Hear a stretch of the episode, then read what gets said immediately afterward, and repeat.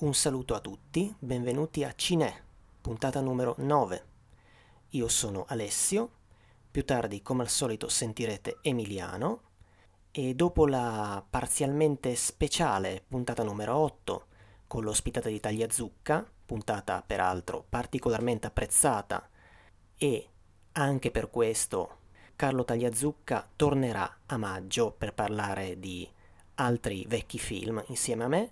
Oggi si tornerà a una puntata dalla formula più tradizionale. Vi parlerò quindi di un film fresco di uscita, anche se questa volta non proprio nelle sale, perché si tratta di un film di Netflix, poi di un film disponibile su una piattaforma gratuita, e dulcis in fundo ci sarà Emiliano, che questa volta so che vi parlerà di un film, diciamo così, diversamente bello.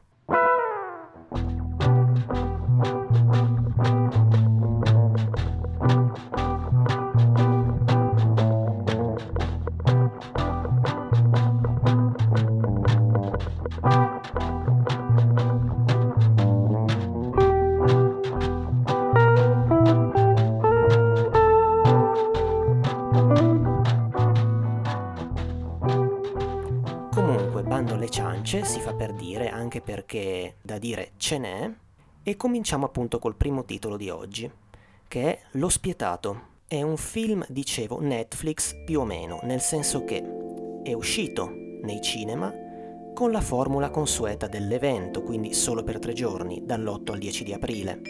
Dal 19 è disponibile su Netflix, non solo in Italia, un po' in tutto il mondo.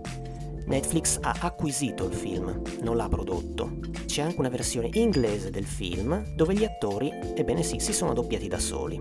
D'altronde, in effetti è chiaro che si tratta di un film sì italiano produttivamente, più o meno in realtà è una coproduzione tra Italia e Francia, ma assolutamente internazionale come confezione, come appeal della storia, anche se si svolge qui in Italia, e come potenziale pubblico. Dietro Lo Spietato c'è una fonte letteraria.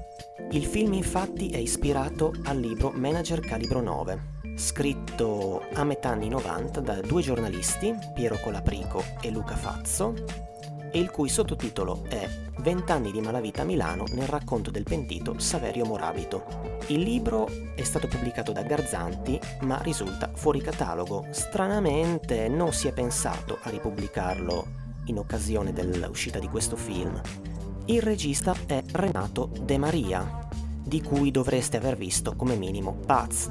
Nella sua filmografia c'è qualcosa di legato a questo Lo Spietato, non viene proprio fuori dal nulla. Nel 2009 De Maria ha girato un film intitolato La prima linea. Il protagonista era nuovamente Riccardo Scamarcio e nel film si parlava di Prima Linea, l'organizzazione di lotta armata di sinistra attiva nella seconda metà degli anni 70, e vedremo che gli anni 70, il finire anche qui degli anni 70, sono toccati pure nello Spietato. La prima linea, dove Scamarcio era un terrorista, insomma, che dal carcere ripercorreva il suo percorso da estremista. Ma un altro passo di avvicinamento a questo film avviene nel 2015, quando De Maria firma il documentario, o meglio la docufiction Italian Gangsters, che raccontava appunto decenni di grandi criminali nostrani, per fare qualche nome Luciano Lutring, il cosiddetto solista del Mitra, Casaroli, Horst Fantazzini. Sono gente a cui dagli anni 60 alla fine degli anni 90 sono stati dedicati dei film, e affrontava tutti questi vari personaggi, questa storia criminale italiana, appunto attraverso l'utilizzo di attori che recitano dichiarazioni dei veri personaggi, documenti d'epoca e anche l'utilizzo del cinema, e su questo ritorneremo. Per chi fosse interessato, comunque Italian Gangster si trova su una piattaforma che si chiama TheFilmClub.it. Tornando allo Spietato, De Maria è tra i 3 sceneggiatori del film, che vede nel cast, come si è detto, nel ruolo principale uno smagliante Riccardo Scamarcio, accanto a lui l'emergente Sara Serraiocco, attrice vista per esempio in Salvo qualche anno fa, ve lo ricordate, dove ha esordito, Mi piace citare anche la sua presenza in L'Accabadora, perché era un bel film, anche se pochissimo visto, con Donatella Finocchiaro, e qui le interpreta la consorte di questo delinquentone. Possiamo citare anche Alessio Praticò, nei panni di Slim, questo è il soprannome del personaggio, un amico, e compare nel crimine del protagonista. Praticò lo si è visto anche in Antonia, film già citato nella puntata in cui vi ho parlato di ricordi. È stato Brusca nella recente serie Il Cacciatore per la Rai ed è nel cast anche del prossimo film di Bellocchio, l'attesissimo Il Traditore. C'è poi Alessandro Tedeschi, un attore che finora ha fatto poco ma che si fa notare nella parte di un altro dei compari del protagonista, fa la parte di questo concessionario e ecco, a me questo attore qualche volta, complici sui baffi, il ghigno che in qualche momento sfoggia, come per esempio nella sequenza della rapina dei gioielli, quando è messo lì a far la guardia e deve avvertire goffamente i compagni che i carabinieri stanno arrivando. A me, rimanendo sempre al cinema diretto da Renato De Maria, ha ricordato un pochetto il Max Mazzotta di Paz. Comunque, a parte ciò, di cosa racconta questo film? Chi è questo protagonista? Dunque, De Maria, in un'intervista a Film TV, ha dichiarato questo, che il libro di riferimento secondo lui era niente poco di meno che un Quei bravi ragazzi italiano. Il protagonista del film ha un nome diverso però dal vero pentito, si chiama Santo Russo.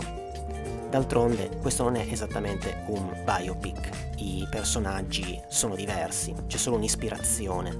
Il film si apre con questo nostro protagonista che se la scialla in vestaglia regolamentare, ormai belle che è arrivato, guardando la Madunina, la simbolicità di questo sguardo verso l'alto, un simbolo milanese molto chiara, e torna più volte nel film. Poi lo vediamo cioccare con alcuni delinquenti dall'aria molto poco raccomandabile, che lo vanno a cercare perché ha un debito che non sta saldando. Da qui si torna indietro, molto indietro, il film ha una struttura semicircolare e dal 1990 passiamo addirittura a fine anni 60, quando il nostro santo è un emigrante, figlio di emigranti, che viene su con la famiglia dalla Calabria alla, chiamiamola così, capitale del nord che produce, a Milano. La sua famiglia è povera, il padre è un tipo laconico, torvo, senza affetto per il figlio. E in questi momenti il film esteticamente da manuale ha questa fotografia visibilmente color corretta e un po' decolorata, insomma, per farci capire che siamo nel passato. Cosa succede in questa prima parte del film? Succede che a un capodanno in famiglia, in cui c'è anche una ragazza di giù che è sostanzialmente quella a cui a lui è richiesto attenzione, perché insomma questa se la dovrà magari sposare, Santo, nonostante la minaccia del padre che gli dice vedi di esserci altrimenti in casa non ci torni più, lui fa come crede, già da giovane, non si presenta, resta a gozzovigliare con un amico, vengono pescati dalla polizia e per la prima volta finisce dentro, in carcere minorile, perché il padre mantiene fede alla promessa e finge di non conoscerlo, prolungando così la sua presenza in carcere. Ovviamente in carcere minorile cosa succede? Le prende e di brutto, subito, tanto per fargli capire come si sta lì e come si sta al mondo, anche se a questo pestaggio segue una vendetta. Insomma, in questo modo il nostro santo ha lì il suo apprendistato alla violenza. Come si dice, il carcere è anche scuola di questo, e questo il film lo mostra in modo schietto. Si passa poi, facendo un salto agli anni 70, veniamo a fine anni 70, al 78, dove lui compie la sua prima rapina. D'altronde questo ragazzo già in passato lo vediamo vedere, scusate il bisticcio di parole, e invidiare questo crocchio di malavitosi calabresi che fan comunella dentro e fuori dal loro locale, e quindi vuole cominciare a fare qualcosa anche lui. Il bar è, tanto per cambiare, ricordiamoci anche, giusto per rimanere all'Italia, quanto lo era in Romanzo Criminale, un luogo chiave. È proprio qui che lui osa avvicinarsi a questi calabresi, e ne ottiene, insomma, la fiducia. Gli commissionano una rapina difficile, come a volergli dire, dai, vediamo un po' che sai fare. Altro step criminale. Lui deve, insieme ai suoi compari, rubare dei gioielli in un paesino. Una rapina difficile perché i carabinieri sono a due passi e le vie di fuga non sono agevoli. Comunque questa grottesca rapina riesce e, insomma, lui, calabrese, riesce a unirsi meglio ai calabresi che già sono arrivati criminalmente, anche se, insomma, lui non è ancora soddisfatto. Per esempio si lamenta che non lo considerino davvero uno di loro, insomma, perché più volte gli si rinfacciano le sue origini umili, il padre che non era nessuno, e vabbè. A una festa calabrese il fratello gli riferisce uno sgarbo, arriva pestato, cos'è successo? Ma è pestato per un debito, chi è stato? È stato proprio il calabresone boss, o comunque qualcuno per lui. Inizialmente il nostro santo manda giù, rimanda una vendetta che poi arriva a sangue freddo. La sua voce narrante ci dice che i calabresi, insomma, agiscono così, senza tante parole, quando c'è da fare fanno. Come si sarà notato, il curriculum criminale del nostro protagonista cresce. Santo ha toccato anche il business dei rapimenti. Lo vediamo in una sequenza dove rapisce un ragazzo, come si usava, al fin lo rileva, all'epoca, e beffa chi deve portargli il riscatto, costringendola a una sorta di caccia al tesoro per la cittadina. È una sequenza in cui, come diverse volte nel film, c'è uno humor che raggela un po', insomma, il mix di humor su cose che non farebbero tanto ridere e violenza fa un effetto un po' strano, si sorride magari ma non lo si vorrebbe. Comunque Santo anche di questo si lamenta, dice che insomma è complicato, preferisce le rapine. C'è un nuovo piccolo salto temporale e siamo già nei mitici anni 80, nell'81. Ritroviamo Santo con una mise un po' diversa, con dei capelli che ci sembrano un pochino buffi visti oggi, portati lunghi fino alla nuca. E cosa vuole fare? Fa un ulteriore salto di qualità. Diventa una sorta di imprenditore. Si dà una facciata superficialmente, almeno per noi che vediamo bene di che pasta è fatto e di cosa è capace, rispettabile. Si dà al traffico d'auto, che lo sentiamo dire è qualcosa di quasi pulito e che fa rischiare poco, e si dà al business immobiliare delle costruzioni. Però nel contempo resta ancora, ed è come un assassino. A riguardo, qui c'è un passaggio riuscito, in cui abbiamo montaggio alternato tra la moglie che cuce a casa, quello è il suo lavoretto, e lui che insegue vari uomini accoppandoli con un colpo di pistola. Di nuovo qui c'è la sua voce fuori campo che spiega e giustifica così. Non è che mi piacesse, ma lo dovevo fare. Si trattava di esuberi, di tagli al personale. D'altronde anche questo è il capitalismo, no?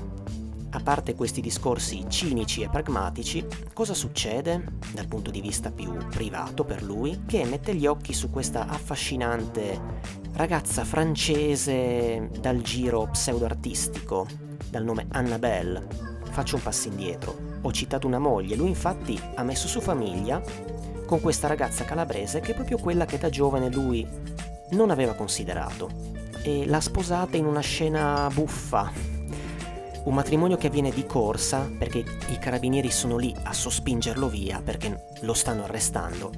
Comunque, per quello che riguarda questo personaggio della moglie, che è un personaggio ricco, uno dei più interessanti del film, torneremo fra un po'. Cosa succede? Lui va a cena con questa francesina, va a una sua serata artistica. In queste occasioni lui mette in luce con lei, che stupida comunque non è, la sua ignoranza e la sua distanza dal mondo di lei. Comunque, tra i due si stabilisce una sorta di patto. Divengono amanti e lei ci mette un po' a cedergli e lo fa in una scena di seduzione in discoteca. Lui in un certo senso la finanzia, insomma, ma la relazione tra loro, lei dice, deve rimanere aperta. A parte ciò, siamo negli anni 80, quindi gli anni dell'eroina, di cui prepararsi a, come viene detto nel film, inondare Milano. Insieme ad altri mette su un bravo laboratorio fuori mano. Si vanta anche di una sua trovata, che è quella del drogato sommelier. Dopo un problema, chiamiamolo così, con l'avvocato di fiducia, che risulta non più molto di fiducia, e questo giro di droga che si avvia, tagliando un po' corto e andando verso la fine del film, questo gruppo di delinquenti, e qui torniamo a quello che abbiamo visto all'inizio, perché l'ho venuto a cercare? Perché lui ha fottuto un carico di roba. Lui, insomma, gli dice, sono cose che succedono nel business, no? E fa, parole sue di gergo, fa con loro un po' il Vincenzo, che per chi come me non lo sapesse significava o significa il fessacchiotto. Però decide di fargliela pagare, di farli fuori. Così, insieme ai compari, tende un agguatone a ralenti a questi malavitosi, e sarà proprio questo a costargli l'arresto, perché insomma il film parla di un malavitoso, di un killer, ma appunto anche di un pentito, anzi il primo dell''ndrangheta, per quanto il personaggio sia soltanto ispirato a quello reale. Lui infatti con le sue rivelazioni fa saltare tutto, e il film enumera la quantità di arresti, condanne e anni di galera generali comminati grazie alle sue parole. C'è ancora tempo per una coda che non svelo, ma riguarda la sua possibile nuova vita oltre il crimine. Dunque il personaggio di questo film è quello che è, perché è frutto un po' di sue scelte, il finire dentro da ragazzino, il cercare di salire legandosi ai calabresi, il volere una bella vita, e un po' per ambiente, e di nuovo carcere come scuola di crimine che lo svezza bene. Tutto questo in un film a cui, almeno questa è stata la mia percezione, non interessa tanto la ricostruzione d'epoca, ma è più una cavalcata biografica, possiamo dire, su questo protagonista. Ora, un momento. In realtà De Maria ci tiene a dire che hanno speso moltissimo tempo nella ricostruzione storica degli anni 70-80, anche curando i particolari, per esempio quelli del vestiario. In realtà a me sembra che il valore del film comunque non stia lì.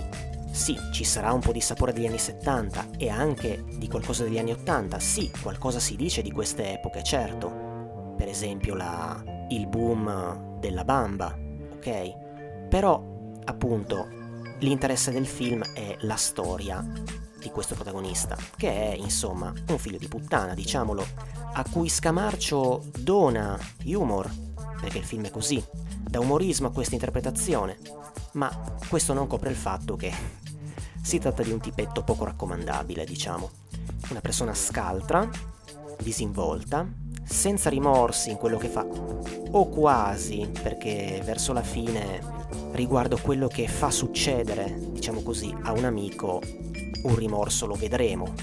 Un uomo che ha la parlantina giusta quando serve, vedi quando si mette a fare la sua proposta di collaborazione ai calabresi, ma vedi anche il primo approccio con la ragazza francese. Un uomo che cerca di approfittare delle possibilità, diciamo, che l'epoca in cui vive gli mette davanti, e mettendoci anche un po' del suo, della sua inventiva. Ma a parte il personaggio di Santo, volevo appunto tornare a quello di sua moglie. Si tratta di un personaggio complesso, che ha diverse svolte nel corso del film. Prima di tutto non è, certo, una santa, una povera vittima del marito. Intraprende la vita coniugale con lui sapendo chi è e che cosa fa. E a riguardo c'è un passaggio ironico che in tal senso mette il personaggio proprio al suo posto. Poi però cosa succede? Che tra la dedizione di lui al lavoro, tra l'altro lei si preoccupa quando capisce che in città sta arrivando la droga, e in più anche la relazione che lui intraprende con la francese, lei si sente sempre più sola. Lui cosa le dice in un momento in cui sono a colazione assieme? Le dice, non sei brillante, è una frase che ripete più di una volta nel corso del film, no? Che fa abbastanza un po' yuppie anni 80, se vogliamo, e le fissa un appuntamento da un analista, a cui lei va. Lei comincia a aprirsi, però quando si tocca l'argomento tradimento del marito, lei reagisce orgogliosa. Il fatto è che in lei ci sono degli aspetti, come questo, e per esempio l'uso qualche volta del dialetto, che non a caso lui, che ormai non si sente più in un certo senso calabrese, ma ormai milanese, le rimprovera. Ci sono degli aspetti così un po' da donna del sud, per capirci. Lei pensa che il marito stia violando la sacralità del matrimonio, e infatti è proprio un prete anche che lo dice. E c'è poi tutta una sequenza in cui, in montaggio alternato con altre cose che riguardano lui con Annabelle, lui che si occupa della droga, vediamo lei da sola in casa in intimo, che si mette in posa, che si siede sul letto, ma poi la vediamo così, sperduta, non felice, con le mani sulle ginocchia, addirittura la vediamo accarezzare il suicidio. È come se appunto soffrisse di un sentirsi donna che le viene negato. C'è una svolta inattesa, un po' alla Europa 51 o, per fare un riferimento un po' più recente, alla Cuore Sacro. Lei si disfa di tutti i vestiti, di tutti i beni di casa che il marito le ha donato. E infatti non stupisce che sia proprio lì che lui, per la prima volta, si incazza a bestia con lei, gridandole «Che cazzo hai fatto? Questa è roba mia!». In questo momento lei assume un look da donna pentita, con i capelli corti. È come se, facendo questo gesto di liberarsi di roba materiale, cercasse la salvezza, scaricando questi frutti del peccato, dei peccati del marito. Ma in parte questi sono i suoi stessi peccati, perché anche lei, appunto, è una donna connivente. Infatti poi che fa? Va dall'amante spiegandole in un dialogo piuttosto breve chi è davvero il marito, che cos'è che ha fatto e che fa. In questo modo lei si sente liberata da un peso. Infatti, per quello che la riguarda, ci sarà un ulteriore cambiamento che non svelo.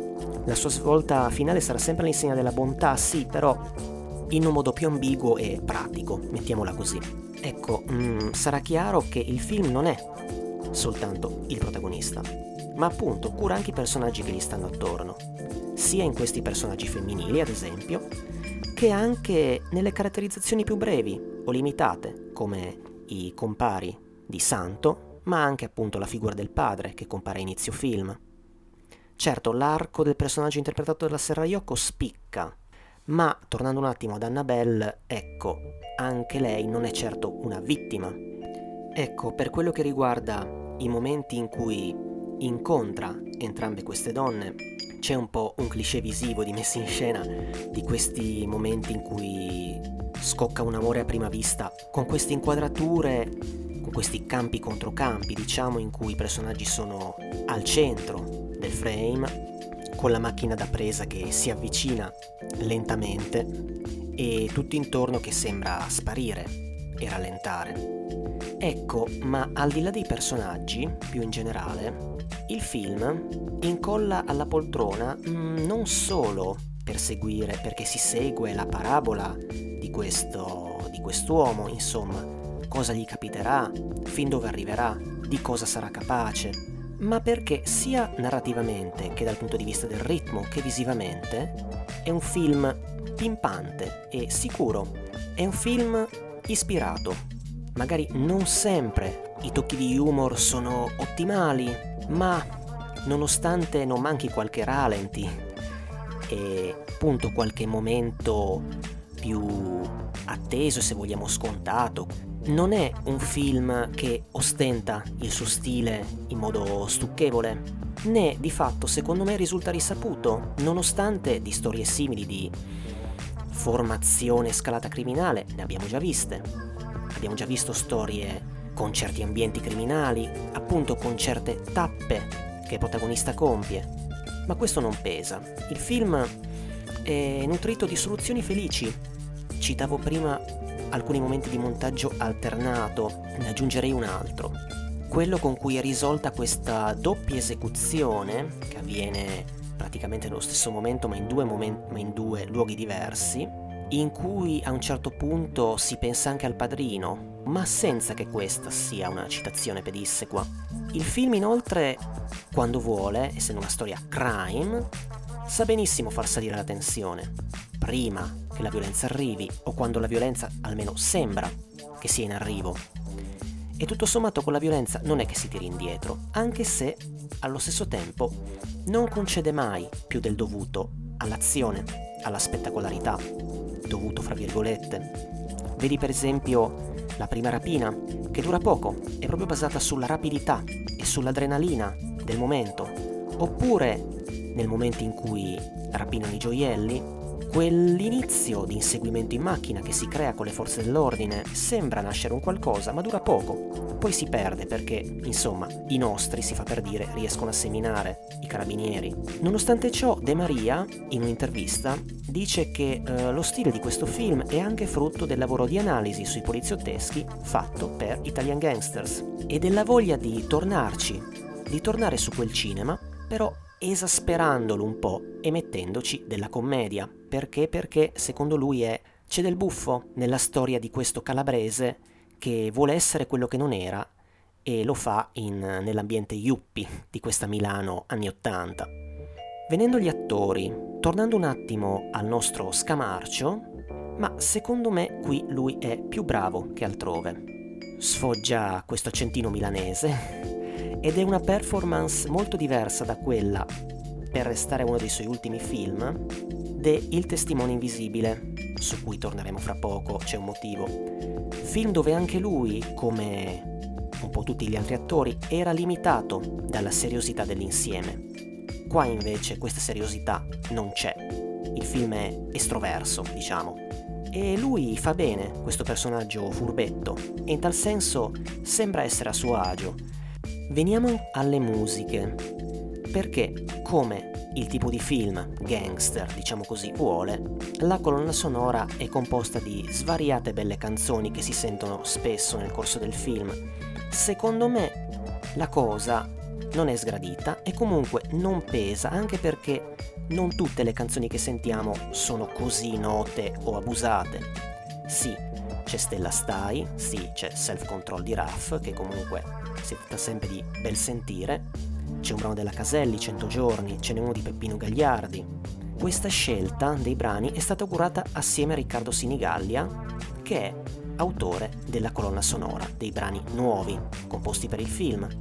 Colonna sonora che anch'essa la si è voluta ispirare da quello stile lì poliziottesco, tra virgolette, funk, anni 70. E soprattutto nella prima parte del film, appunto, quando siamo ancora negli anni 70, che a tratti tra inquadrature e questo tipo di sound si avverte molto questa voglia di anni 70, appunto, ma come dicevo prima è più una questione di componenti filmiche, di immaginario cinematografico nei suoi vari componenti, musica compresa. Sto pensando per esempio alla sequenza già citata del rapimento e caccia al tesoro per il riscatto, chiamiamola così.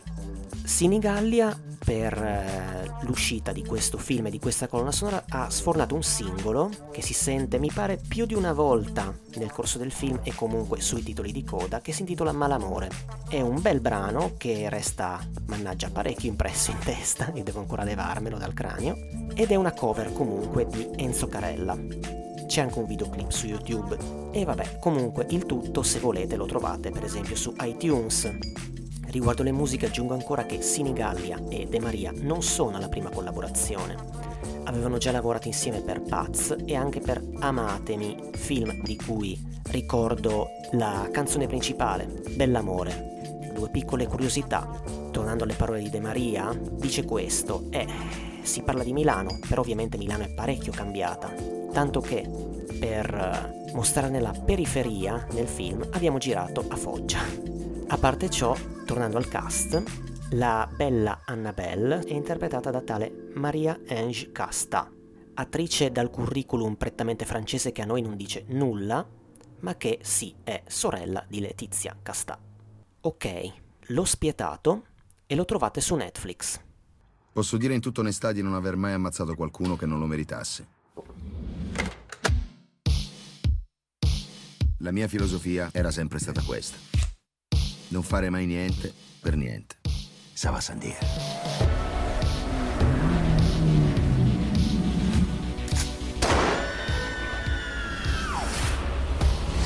Dai ragazzi che siamo tardi per la messa! E lei che lavoro fa? Imprenditore. Ce l'avevo nel sangue lo spirito imprenditoriale. E i bastonati. A sposa. O sangue. Era giunto il momento di allargare la rete. Guarda che ho sentito che stanno organizzando qualcosa di grosso. L'eroina è il futuro, santo. Riempiamo le strade, le piazze e i salotti di roba.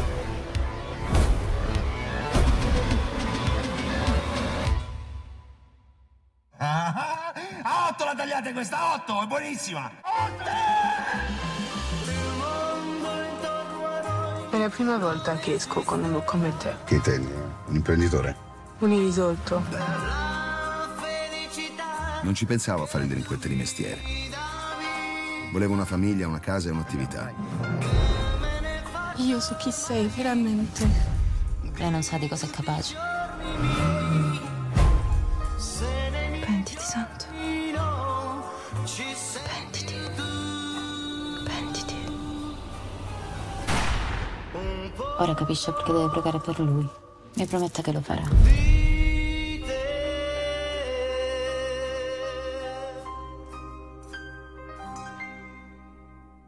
Ok, proseguiamo con il film disponibile su una piattaforma gratuita e legale, ovviamente.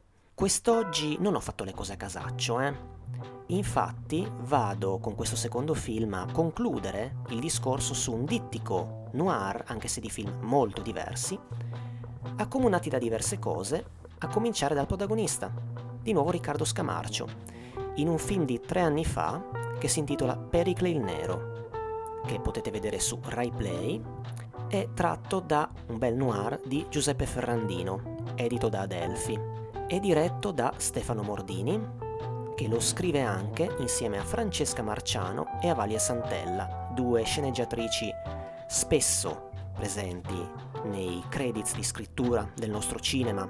La Marciano basti dire che ha lavorato parecchie volte insieme a Carlo Verdone, la Santella per esempio scrive per Nanni Moretti e ecco, entrambe hanno lavorato con Valeria Golino per i suoi 2 film da regista, Miele ed Euforia. E ecco, Scamarcio e Valeria Golino sono tra i produttori di Pericle il Nero, mentre fra i coproduttori ci sono i mitici, per i cinefili, Fratelli Dardenne, che, e qui chiudo con i giri e i fili tra un film e l'altro, erano coinvolti anche nella produzione de La prima linea, il film di De Maria che ho citato prima. Questo film uscì in sala per la BIM venendo bellamente ignorato, tanto per cambiare, però non se lo merita. Di che parla? Il film è ambientato in Belgio, dove questo Pericle è un ragazzo che per lavoro fa il culo alla gente. Sì, non avete sentito male. Proprio così, e in tutti i sensi.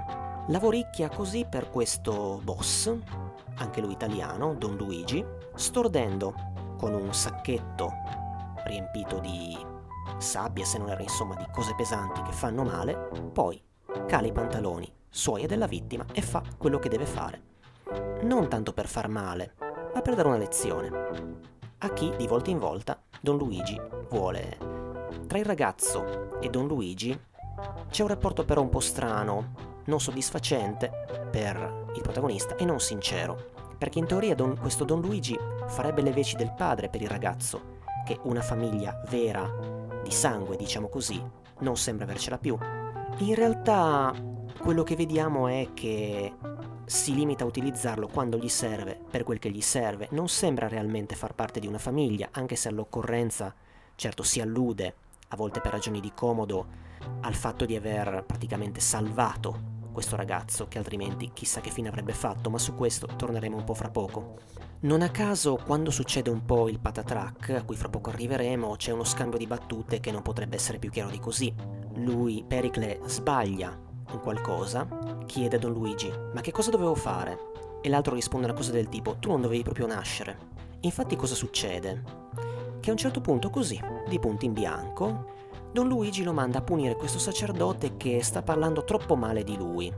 Lui, vabbè, dice proprio adesso e sì adesso, ok, va, lo colpisce e quello casca male, lui pensa addirittura di averlo ucciso, ma c'è di più, colpisce anche una donna perché era lì testimone, questa signora anziana che stava lì. Ecco appunto, pensa di aver ucciso lui e gli viene detto che cavolo no, non doveva colpire lei perché questa era una persona da proteggere, previo il patto, faticosamente da poco raggiunto, con una famiglia rivale. Quindi cosa succede in questi casi? Si va un po' in una sorta di purgatorio. Chi sbaglia in questo ambiente è meglio che si levi di torno per un po' e va dai tunisini, cioè Pericle si installa in una stanza di amici, insomma, conniventi, che dalla Tunisia vengono. però chiaramente, come Noir vuole, lo vengono a cercare. Lui riesce a fuggire, fugge subito, rapido, e guida fino a Calais. A Calais però esplode la sua solitudine, che sente veramente profonda. Prima d'altronde c'erano per lui dei legami fittizi, adesso non ci sono nemmeno più, la solitudine è netta, in un passaggio addirittura vediamo che lo prende alla gola. E qui che fa? Beh, dorme nel furgone che ha rubato, ha un ciocco con due agenti che stanno per arrestarlo e cerca di attaccare bottone con una donna sui 45, una panettiera, a cui continua a rompere un po' le balle, insomma, mentre lei è lì che legge solitaria nelle pause e non vorrebbe essere disturbata. Diciamo che lui la stalkerà un po', però con la simpatia riesce a farla ammorbidire, al punto che lei gli apre la porta di casa per ospitarlo, anche perché lui appunto un vero posto dove andare non ce l'ha. Il fatto è che anche lei, e lui questo è come se l'avesse subodorato, è sola, più o meno. In che senso? Un uomo non ce l'ha più, non si sa dov'è, però ha due figli con sé. E quindi per lui, con lei, in questo appartamento c'è, da un lato c'è una sorta di apprendistato anche sessuale, perché i due diventano amanti e insomma abbiamo visto, il film non ci insiste nemmeno tanto, però per lui il sesso cos'è appunto?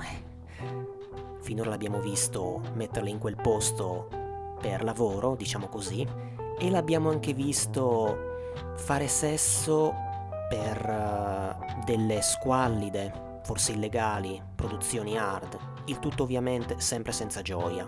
C'è questo, e dall'altro appunto questo posto per lui è un comodo rifugio dove stare e dove non uscire, non farsi vedere, perché appunto non gli conviene. Quindi ora lui è amante, è un poco babysitter, e quello che ne nasce per lui è una sorta di abbozzo di famiglia, in cui può avere un posto da uomo, diciamo così. Certo, è tutto fittizio, provvisorio. Lei addirittura a un certo punto gli rimprovera, tada, ma stai lì a non far nulla, io il mattino mi alzo e vado a lavorare. Oltretutto lei, anche dal punto di vista lavorativo, è frustrata, perché col suo capo ci sono problemi di soldi che non le vuole dare, tanto che lui si offre a un certo punto di mettere a posto le cose. Come lo farebbe? Lo farebbe a suo modo. E lei cerca di dissuaderlo. Ovviamente non è finita qua. Qualcuno lo viene a cercare di nuovo, ma segue poi una telefonata in cui c'è un mezzo parziale, tutto da verificare, colpo di scena. Il suo boss gli dice, ma guarda che non è andata come pensi tu, puoi tornare, torna. Lui in qualche modo torna indietro, sì, però cerca di non farsi prendere per fesso. E a questo punto, oltre a difendersi da chi lo vuole far fuori o da quelli che lui pensa che lo vogliano far fuori, vuole condurre il gioco a modo suo. Quindi si muove e minaccia. Perché? Per scoprire una verità su cui prima gli è stata fatta un'allusione. È una questione non da poco. Cioè, gli viene detto, guarda che se tu sei vivo è solo grazie a signorinella. Cioè questa tizia, anche lei legata alla malavita, che pensava di aver fatto fuori. E insomma, venendo a quel che succede verso la fine del film, c'è questa lunga sequenza che si guarda con attenzione in punta di poltrona, a onor del vero anche perché qui c'è una tendenza al sussurro tipica del nostro cinema, che un po' pesa, ma tant'è. Questa sequenza in cui lui prima si confronta con Anna, questa bella ragazza, figlia di Don Luigino, da cui lui è sempre stato attratto, e si distacca anche mentalmente appunto da lei con queste parole dure che le rivolge in faccia, dicendole cose del tipo, io ero attratto da te, pensavo che eri questo e quello, invece ho capito che sei, insomma, una viziata, eccetera. E poi, ovviamente, c'è il confronto col suo mentore e, come altro chiamarlo, con questa figura che poteva essere una figura paterna, ma insomma, meglio perderlo che trovarlo, in un certo senso. Il fatto è che siamo sicuri che Pericle abbia capito qual è la verità che cerca, perché signorinella gliene dice una, ma in questo momento ne viene fuori tutta un'altra, e quindi ci sono queste verità che si incrociano. Comunque, mettiamola così, in ogni caso i conti col passato vengono chiusi. Dunque, il protagonista di questo film, Pericle, come definirlo, è un semplice, però non è un idiota. Riprendendo ancora Film TV, in cui Scamarcio ha anche commentato il personaggio di questo film, lui lo definisce, con parole abbastanza centrate, un personaggio pasoliniano, un reietto che fa cose terribili, ma ne è inconsapevole, per via di una mancanza di amore, di un senso di abbandono. È un antieroe, è come un bambino. In un film che lo definisce in un modo interessante, lo definisce un film d'amore, e in un certo senso lo è, anche se in un modo insolito, questo è più chiaro e sicuramente ancora più centrato, un noir esistenziale. In effetti sì, il film lo possiamo etichettare così. D'altronde, dopo un po' che siamo a Calais e non sentiamo più una minaccia incombente su di lui, il film non è quel tipo di noir mozzafiato, questa minaccia appunto quasi ce la si dimentica, almeno fino a un certo punto. Dunque si tratta di un dramma noir mesto, intendiamoci, a confronto del film di cui ho parlato prima, e serio. Perché sì, quello che Pericle fa, capisco che raccontarlo possa muovere il riso, ma se non si è bimbi minchia, secondo me non si ride a vederlo nel film. Il film lo mette in scena una volta o due, ridicolo non risulta, e appunto in generale nel film c'è davvero poco di cui ridere. Un film che forse, ma non è proprio per tutti i gusti, nella parte centrale potrebbe annoiare un po' lo spettatore che si aspetta che accada di più, ma appunto questo va a sensibilità personale, non lo definirei personalmente un film noioso.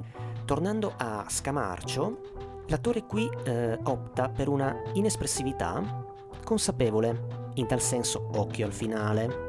Mi rendo conto, può essere facile fare ironia, soprattutto se ci sono ancora spettatori per i quali Scamarcio è ancora legato ai maledetti esordi mocciani, però no, l'attore qui sa quel che sta facendo, e questa smorfia che ha per quasi tutto il film ha una ragion d'essere nella vita che il personaggio ha sempre fatto.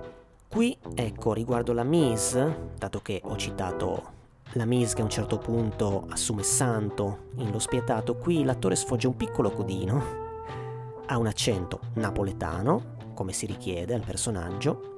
Quando lo si vede la prima volta, secondo me colpisce, perché insomma il film è del 2016, all'epoca delle riprese del film, quindi ne aveva circa 36-37, però sembra proprio un ragazzo. Comunque, a parte ciò, ecco, un film e anche un personaggio molto diversi, intendiamoci, dallo Spietato. Qui Pericle non dà la scalata a niente, si muove in e cerca scampo da un milieu criminale che è già belle che formato. Ecco, non dà la scalata a nulla, se non appunto da un certo momento in poi verso una verità, tenta di farlo nello scoprire una verità che lo riguarda personalmente, che mette in discussione quello che lui è stato, quello che è, chi è davvero. Anche qui, come nello Spietato, c'è una voce narrante che riprende quella del libro, una voce che a volte si racconta e dice cose di sé, qualche volta riflette. Peraltro io il romanzo anni fa l'avevo letto e gradito, e devo dire che quando ho saputo del film, pur avendolo visto solo non molte ore fa, non avrei immaginato la scelta di Scamarcio, cioè non è il tipo fisico e di attore che avrei immaginato nella mia mente leggendo il romanzo e pensando a una trasposizione del film, ma comunque il film funziona ugualmente, paragoni stretti col romanzo a parte. Approfondirei un attimo il cast, perché ci sono delle cose interessanti da dire. Anastasia, la donna di Calais a cui lui per un po' si lega, è Marina Foïs, attrice di cui pochi titoli si sono visti in Italia, per esempio Tellier di Laurent Cantet e in 7 uomini a mollo. Don Luigi è interpretato da Gigio Morra, nome che può non dirvi molto, ma che dovreste aver visto al cinema o in TV. Non lo sapevo, e la cosa mi ha fatto sorridere e sorpreso, del suo esordio nel cinema.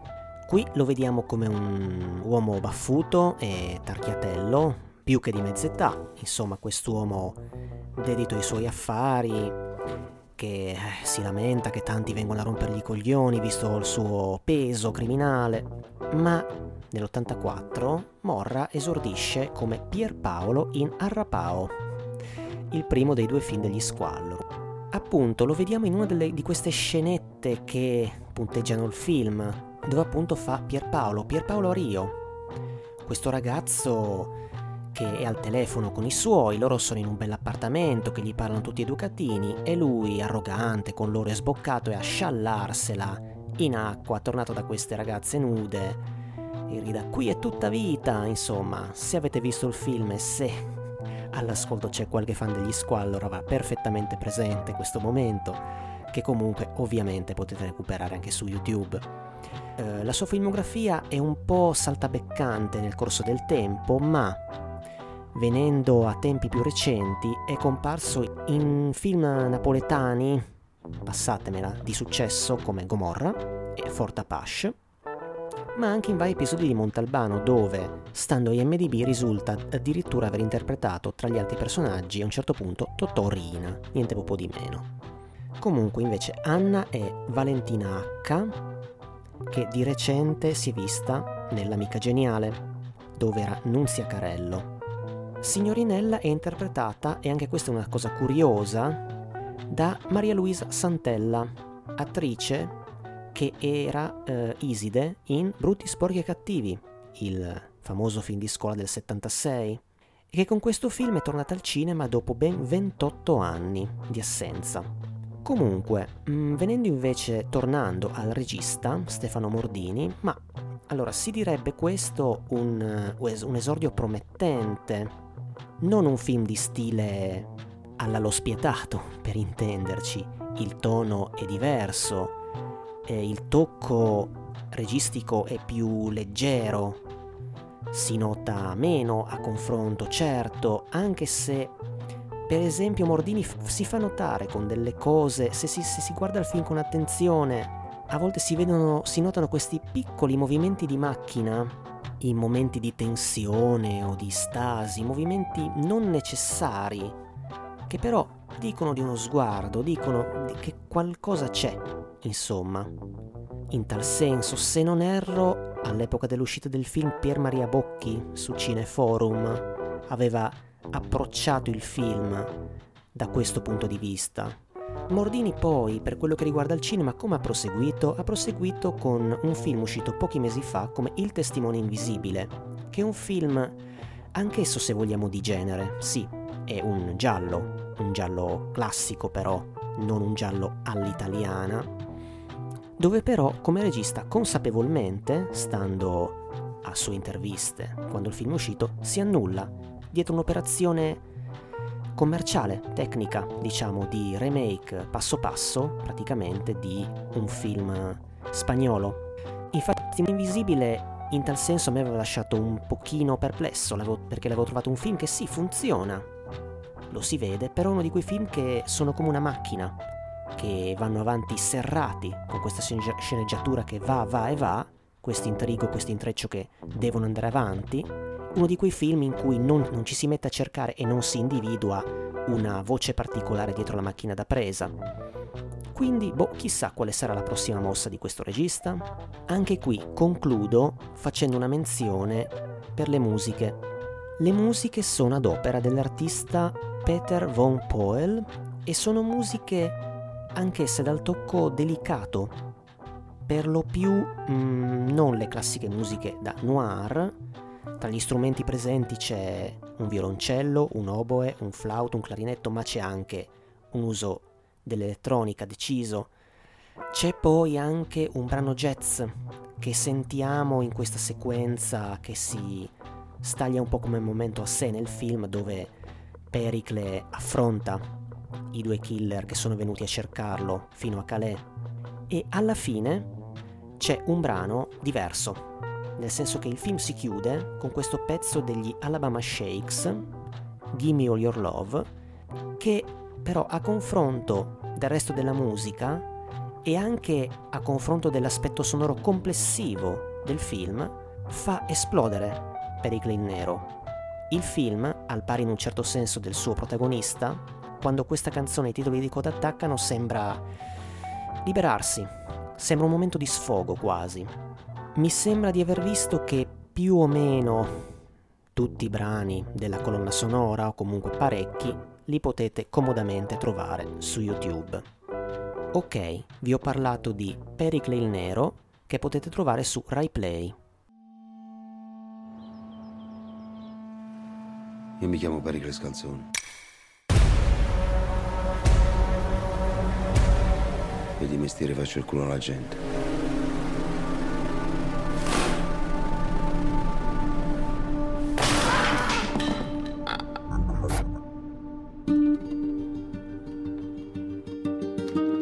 che l'hai ammazzata? Faccio come un altro guai. Quella era la sorella non quartiere e noi la dovevamo proteggere, capito? Ma adesso sai che puoi fare? Scompare, levati di mezzo.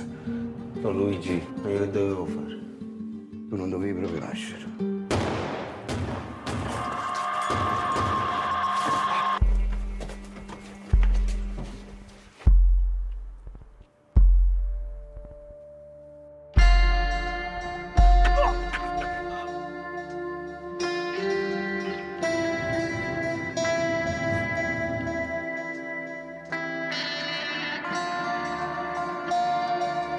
Vous a dit si? T'offrir un café? Et il se passe quoi si j'accepte un café? C'est parce que moi, je mets un truc qui fait que tu tombes amoureuse de moi.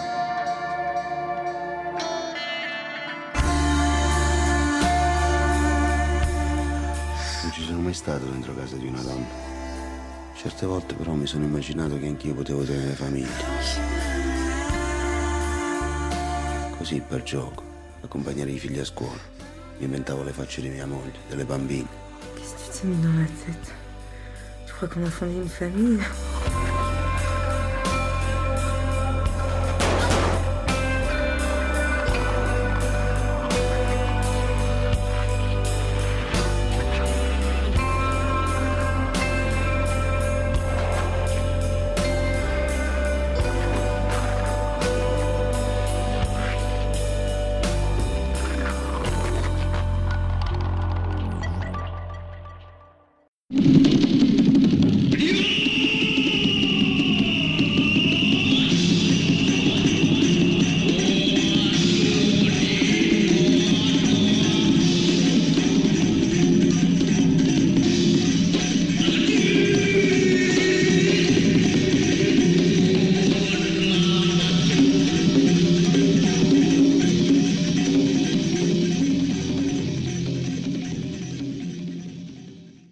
Bentrovati a The Freak Show, la rubrica per amanti del cinema weird. La pellicola di oggi è senza dubbio bizzarra. Si tratta di uno semisconosciuto ibrido tra lo slasher movie e l'horror satanico, ambientato durante la vigilia di Ognissanti e diretto da un regista indiano che non aveva nemmeno ben chiaro che cosa fosse Halloween. Il film è La maschera della morte. Ceremony will begin at Sunday. The ceremony will allow you to prove yourself to your creator, master.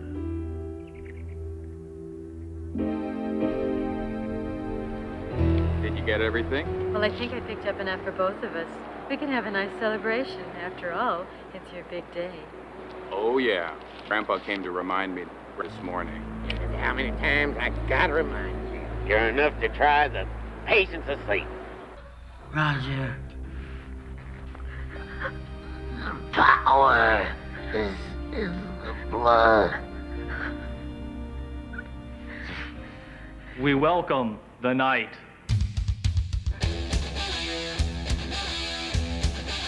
La maschera della morte, altrimenti conosciuto negli nativi Stati Uniti come Jack-o'-lantern, ma anche come Halloween Night e Death Mask, è un film del 1988 diretto da Jag Mundra, un cineasta indiano emigrato negli USA e già autore del thriller Open House, che tra le protagoniste aveva Adrienne Barbeau, all'epoca ancora signora Carpenter. La trama verte attorno ad un ragazzo, Tommy, interpretato dall'ultratentenne Gregory Scott Cummings, il nipote cioè di uno strano vecchietto che già nel prologo si rivela essere a capo di una setta satanica. È la vigilia di Halloween e mentre la cittadina senza nome dove si svolge la storia si prepara ai festeggiamenti, il diabolico nonno continua a ripetere al nipote che ipse dixit questa notte sarà la sua notte. Nel mentre un misterioso assassino mascherato da diavolo inizia a mietere vittime. La maschera della morte vanta con orgoglio, già dai titoli di testa, la presenza nel cast di High Pike, caratterista con una lunga carriera nell'exploitation, che qui interpreta il personaggio conosciuto solo come il nonno. L'apice della carriera di Pike fu la sua breve apparizione in Blade Runner di Ridley Scott, dove interpreta Taffy Louise, il viscido proprietario di un locale con cui Harrison Ford ha un breve scambio di battute, scena che la leggenda vuole fu girata in un solo ciak. Per il resto, a parte il succitato Cummings, che nei decenni a seguire apparirà in ruoli minori in film come Cliffhanger e L'ultimo cacciatore, oltre che a serie TV quali Walker Texas Ranger, il cast è composto da perfetti sconosciuti. L'unico altro volto noto... Ma volto? Proprio volto sicuro? Chiamiamolo così, dai. È quello di Jenna Fine, che qui si firma come Angel Rush, pornodiva degli anni '80 che nel film interpreta la ragazza di Tommy. La pellicola è un concentrato di luoghi comuni senza la benché minima tensione. L'unica cosa che colpisce è l'evidente povertà di mezzi con cui fu realizzata, a cominciare dal costume e dalla maschera dell'assassino, chiaramente recuperati in un grande magazzino americano. Come già accennato, Jagmundra non aveva molta familiarità con la festa di Halloween e le cronache raccontano che i membri della produzione dovessero spiegargli di volta in volta il perché delle scene. A questa nota di colore se ne aggiunge un'altra ancora più esilarante, poiché pare che il regista non parlasse nemmeno fluentemente in inglese, cosa che richiese più volte la presenza di un interprete. Vabbè, ma se uno è un grande regista non è che necessariamente ha bisogno di sapere l'inglese, no? Si esprime col linguaggio del cinema. D'altronde poi il cinema è immagine, non parole. Data comunque la nazionalità del regista, non stupisce che una delle sequenze più ambiziose dal punto di vista visivo, ovvero un incubo videoclip sulle note di Devil's Son, brano dell'oscuro gruppo metal di Sy LaCroix, sia quasi completamente priva di riferimenti al satanismo e abbia come spauracchio la dea Kali, interpretata da una ragazza indiana con una capigliatura afro e in bikini. Il vero fulcro del film comunque rimane High Pike e la sua performance, che ridefinisce il concetto di sopra le righe. Il nostro infatti, tra una smorfia e l'altra, non dimentica mai di agitare sempre le mani chiuse a corna, perché sia chiaro a tutti che è un servo del demonio. E ricordiamo anche la memorabile battuta "smettila di mettere alla prova la pazienza di Satana", detta tra l'altro con un'entrata in scena fenomenale da sitcom all'americana, vedere per credere. La maschera della morte è in realtà ricco di momenti di comicità involontaria, ma ciononostante una delle scene cult rimane quella del comico che si esibisce alla festa del locale liceo, istituto tra l'altro popolato unicamente da trentenni. A rendere memorabile la sequenza è il fatto che nessuna delle battute faccia ridere, nonostante l'attore tenti anche la carta della comicità fisica alla Jerry Lewis, con risultati ancora più fallimentari. Il film venne prodotto direttamente per l'home video e distribuito in vari paesi del mondo, inclusa anche l'Italia, dove uscì per la gloriosa etichetta Multivision, quantomeno per il circuito dei videonoleggi, e il sottoscritto si vanta di possederne una copia.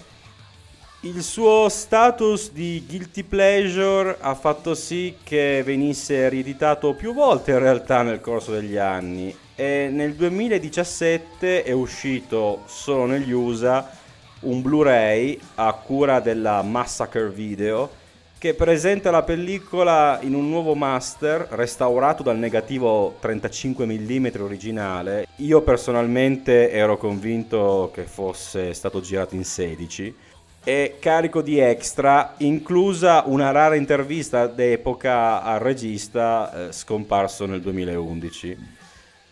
Anche questo Blu-ray fa parte della mia collezione personale, ma non sono sicuro se consigliarne l'acquisto. Direi in questo caso no, la risposta è no.